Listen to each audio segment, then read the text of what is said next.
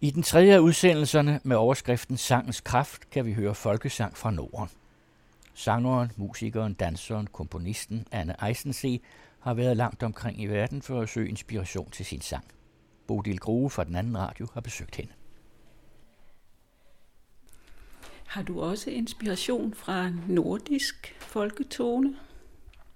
Ja, det har jeg. Altså, jeg har jo altid lyttet meget til Marie Bøjne, som er ganske ung. Og som er en samisk sanger jo, som jojker, laver det, der hedder jojk. Og så har jeg lyttet selvfølgelig til Hedningerne og Vertina, øhm, den, som var, som var meget fremme i 90'erne, som var sådan en, en rock-fusion af, af det svenske og det øh, finske folkemusik.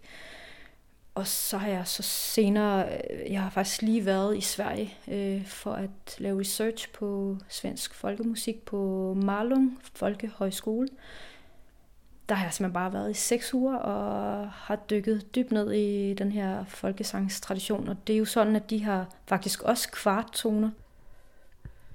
Jeg fandt en øh, violinist, som jeg lyttede til. De havde et stort bibliotek, som spillede noget, der nærmest mindede om sydindisk musik. Altså utrolig meget ornamentik i deres... Øh, de er jo polskær, de spiller til dans, øh, men så kan jeg for eksempel sidde og lytte til, en, øh, til den her folkeviolin, og så imitere den med min stemme, for eksempel. Øhm, og så kommer der noget, et helt nyt lydlandskab fra min stemme jo, når jeg ligesom har den her reference, som, ja, som jeg ikke har hørt før, og det er sådan nogle ting, synes jeg er enormt spændende at arbejde med. Også fordi jeg tror, det er den måde, at øh, folkesang øh, generelt øh, er udviklet på. Det har altid været en dialog med de folkeinstrumenter, der har været i, i hvert pågældende land. Så jeg lytter også meget til folkeinstrumenterne. Og deroppe er der rigtig meget folkeviolin. Og så har de jo det her, de her kvartoner. Øh, Forgæves op på stigene, jeg dig at møte god. Jeg lyssnar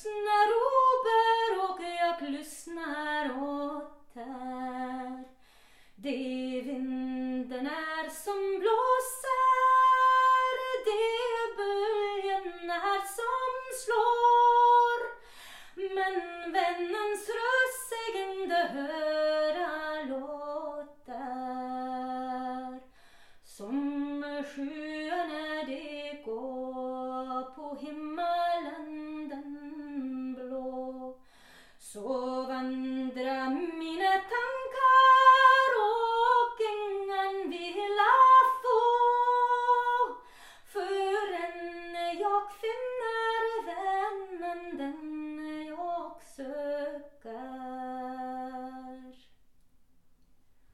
Traditionelt er, den, er mange øh, svenske folkesange sunget med kvarttoner på det, der hedder øh, tredje trin af skalaen, og på syvende trin. Det vil sige, at det ligger lige en tone lige mellem dur og mol. Så det er hverken mol eller dur. Og så får den den her lidt, ja, vi tænker jo det som falsk, men det får sådan en, en fagning, som er, som er helt speciel, som lyder sådan helt, øh, ja, jeg er helt vild med det. Det er meget, meget smukt. Man kan næsten kalde den blå. Faktisk ja. På den måde har det noget til fælles med blues, som også sporer de her toner, der ligger imellem. Og den kunne man så gå videre og så synge det, der hedder tral, som de også laver rigtig meget i Sverige. De synger simpelthen det, som violinerne spiller til dans. Det lyder sådan her. Triam da di da di du ya de do riam da di da di de yo Triam da di da di du ya de do riam da di da di de yo Triam da di da di du ya de do riam da di da di de yo Triam da di da di du ya de do riam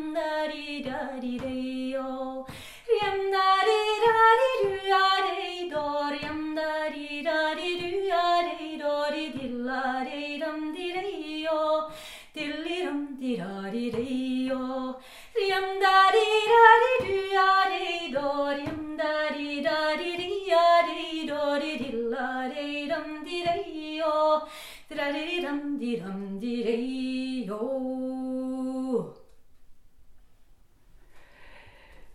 Det kan man så danse til, hvis man ikke har en violin. Præcis, så det er jo sådan, som folk måtte gøre det, når, det, når de ikke havde nogen instrumenter. Så, så kunne man også synge øh, flere sammen. Og sådan. Det er en særlig rytme. Ja, det er jo polska. Det har vi også i Danmark jo. Så øh, det er jo noget, vi deler her i Norden. Den her danserytme, der hedder polska, som er, er fantastisk. Det er jo en, en slags vals, men jo ikke helt rigtigt en vals. Det er lidt, lidt anderledes øh, betoninger, der er. Det specielle med svensk musik er, er de her toner, der er suspenderet. Altså det er lidt ligesom om, man er, når en bold er oppe og ligesom op og flyve, og så ned igen, så det er sådan, jam, da, di, dam, di, dum, da, di, da. sådan ligesom når man, man ligesom danser, så, så er der noget, der kommer op og ligesom suspenderer, og så kommer ned igen. Øhm, og det er meget specielt ved det svenske musik. En af de ting, der som har øh, kendetegnet ved det. Og så har de det her kyldning, det her meget, meget høje kvindesang, som de sang op på fjellet. De var jo, det var jo sådan, at dengang var de fire måneder om året på fjellet øh, med deres køer og kreaturer. Det var meget hårdt arbejde. Øh, ja, de var jo 14 timer hver dag, hvor de skulle gennem køerne rundt. Øh, så de havde det her meget høje kyllingssang, som de brugte til at kommunikere med ude på fjellet, øh, som er utrolig smukt, og som også er øh, meget stærkt inspireret af deres, så de spillede på fløjter og horn simpelthen. Øh, Øhm, så det minder meget om den måde, man brugte de her instrumenter på. Og det skulle også skræmme bjørne væk. Så de havde den her tradition, som hedder kyldning, som egentlig bare betyder at råbe.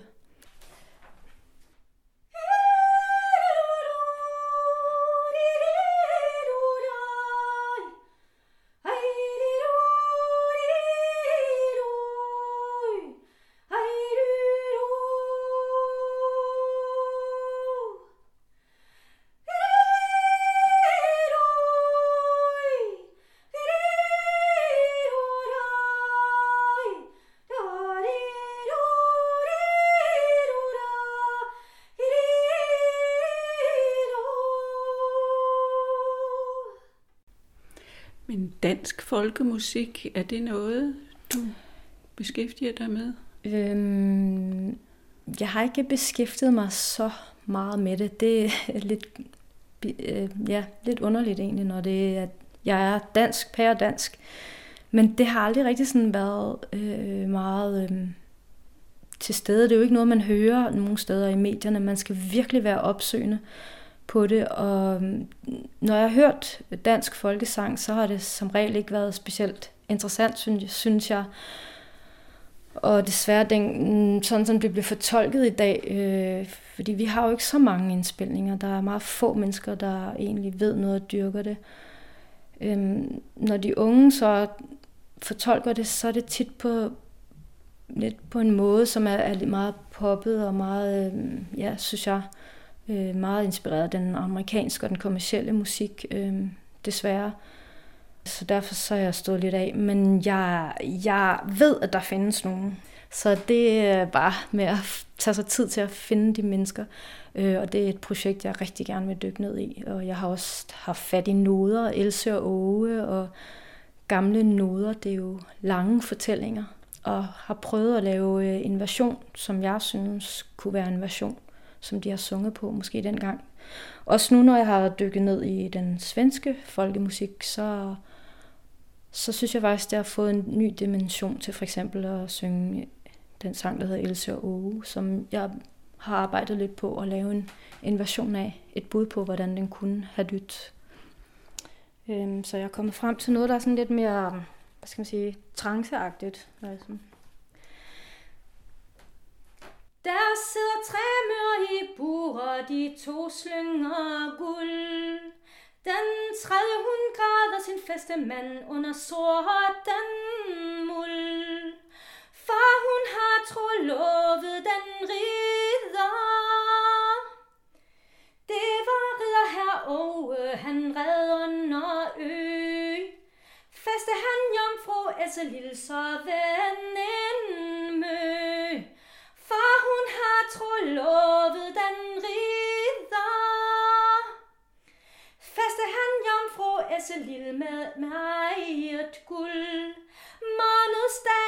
Efter lå han i muld. For hun har trolovet den ridder. Så så græd jeg fru Else Lille sine hænder slå. Det hørte ridder her over øh, under sort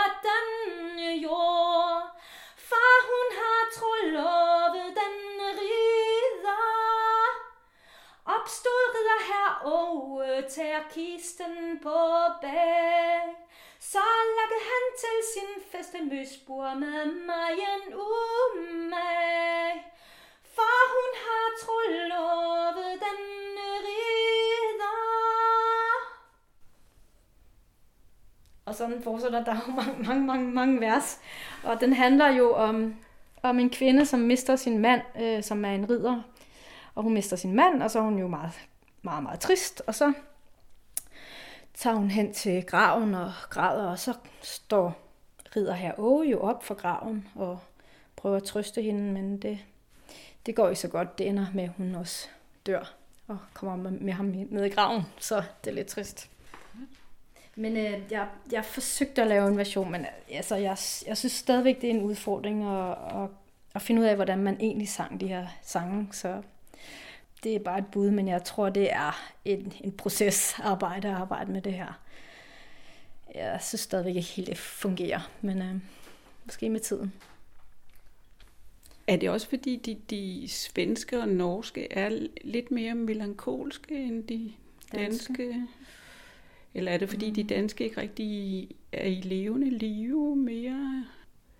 Jeg tror at øh, helt sikkert, at øh, det er som om, at jo mere musikken har været isoleret, så har den nogle flere skæve ting over sig, og, og også nogle mere melankolske ting generelt. Altså, vi har jo været tættere på Tyskland og den vestlige kultur, og så er der meget dur tonalitet over det, og, øhm, og det kan man også høre på de danske folkesange, at den, den ligger og kører rundt i nogle ting, som minder meget om noget dur tonalitet, som findes i hele den vestlige klassiske musik. Og på den måde kan man også øh, se, at Sverige har også været meget inspireret af det, men jo længere op du kommer, og jo længere ud du kommer, og specielt Norge, så er det jo meget mere, hvad skal man sige, langt væk fra den stilart.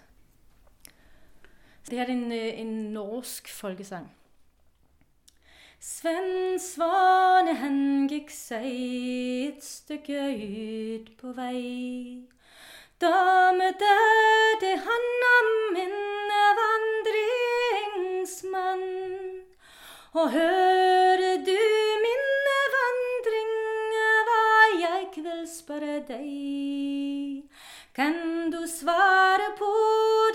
Det spørgsmålet, som jeg til dig? Og hvor en runder in det rundeste jul, og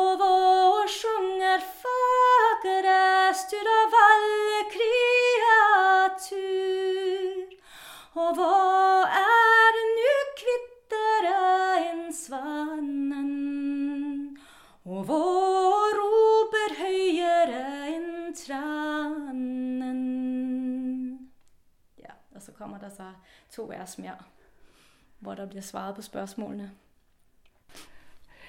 Det er godt for dig at have danset så meget, så du skal bruge kroppen rigtig meget til, når du synger.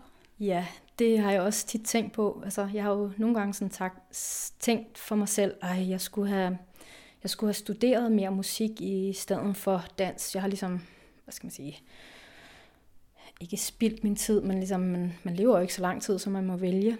Men øhm, jeg har faktisk kommet til den konklusion, at det, at det har været til en stor fordel, at jeg rent faktisk har studeret dans og har arbejdet meget med min krop, fordi at øh, det er bare utrolig vigtigt, at man har en stærk krop og en blød krop og for at kunne synge. Det er jo ens instrument, og man holder længere som sanger.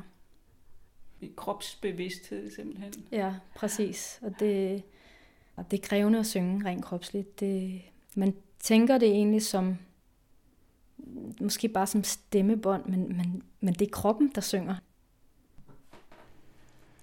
Hør mere om Anne Eisensee i den fjerde og sidste udsendelse med overskriften Sangens Kraft i næste uge, hvor Anne Eisensee synger sine egne kompositioner på sit eget sprog. Sharona kalder hun projektet. Bodil Grue for den anden radio har tilrettelagt.